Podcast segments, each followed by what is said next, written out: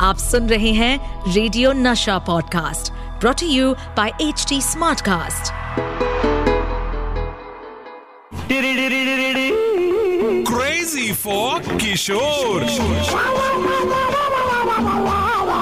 With Amit Kumar and Sumit Kumar. 1954 की ये film नौकरी, मशहूर प्रोड्यूसर डायरेक्टर विमल रॉय, उन्होंने जब ये फिल्म प्लान की तो उन्होंने बाबा के कई फिल्में देख चुके थे उस वक्त। उन्हें अच्छा लगा क्योंकि वो थे दादा मुनि के बहुत करीब। और जो हम सुना तुम्हारा भाई आया किशोर अच्छा काम कर रहा है, उसको भेजो मेरे पास। बाबा फौरन गए और बाबा ने उनसे मुलाकात की और उनको फिल्म मिली। उस वक्त बाबा एज एन एक्टर खुद के गाने गाते थे और एज ए प्लेबैक खासकर देव साहब के लिए देते थे। सलील चौधरी साहब, उनको जब पता चला, जब विमल रॉय ने कहा कि किशोर ये पिक्चर का हीरो है और उसने कहा कि मैं पिक्चर का हीरो हूँ, मैं गाऊंगा, तो सलील दा उस वक्त हेमंत दा को प्रेफर कर रहे थे। हेमंत कुमार का बहुत नाम था, हेमंत कुमार जी गाना गाते थे। तो सलील दा ने कहा मैं किशोर को गवा सकता हूँ लेकिन मुझे उससे एक बार मिलाओ ताकि मैं उसका रेंज कौन सा स्केल में गा सकता है वो मैं जानना चाहूंगा। ये फिल्म सच्चाई और सपनों के बीच का सफर है। इन्हीं सपनों से भरा हुआ है इस फिल्म का ये गाना छोटा सा घर होगा, जिसमें बाबा ने अपनी आवाज दी। और इस गाने को गाने के लिए भी बाबा को स्ट्रगल करना पड़ा। चल बेटा बम बम बम।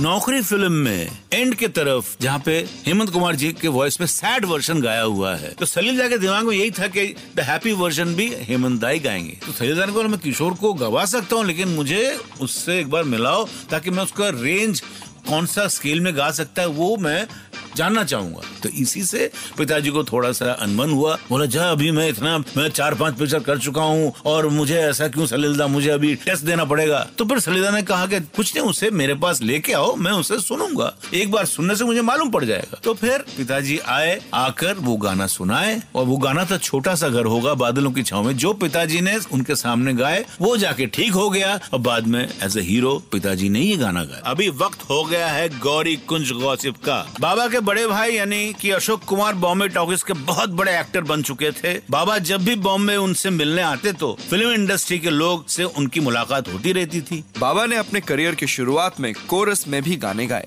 साल 1948 में बाबा ने अपना पहला गाना फिल्म जिद्दी के लिए गाए। वो गाना था मरने की दुआएं क्यों मांगू, एज अ प्लेबैक सिंगर। इस फिल्म का म्यूजिक कंपोज किया था खेमचंद प्रकाश ने। अशोक कुमार जी बॉम्बे टॉकीज के बहुत बड़े एक्टर बन चुके थे। बाबा उनसे मिलने आते जाते रहते थे, यानी कि अपने गांव से, खंडवा से। तो बाबा की भी मुलाकात फिल्म इंडस्ट्री के दूसरे लोगों से होती रहती थी। क्योंकि बाबा सैगल साहब के बहुत बड़े फैन थे इसलिए वो भी सिंगर ही बनना चाहते थे। लेकिन इंडस्ट्री में लोगों को लगता था कि बाबा यहाँ हीरो बनने के लिए आए हैं। दादा मुनि ने भी उन्हें हीरो बनने की सलाह दी और फिर बाबा को 1946 में एज एन एक्टर पहली फिल्म मिल गई जिसका नाम था शिकारी। शिकारी में तो वो छोटा सा रोल किया, उसमें गाना भी गाया कोरस में, लेकिन उसके बाद छोटे मोटे रोल्स भी शुरू करना शुरू कर दिए उन्होंने। जैसे एक फिल्म बनी थी सती विजय, उसमें उन्होंने इंद्र भगवान का रोल किया था। और ऐसे छोटे मोटे रोल्स करते करते करते करते 1951 में बाबा को मिला उनका फर्स्ट लीडिंग रोल। फिल्म का नाम था आंदोलन। हनी मजूमदार उनके डायरेक्टर थे और तब से शुरू हुआ किशोर कुमार का दौर एज एन एक्टर सिंगर। और फिर बाबा सिंगर बने भी, सिर्फ सिंगर ही नहीं बल्कि लेजेंडरी सिंगर बने। Kumar brothers studio live.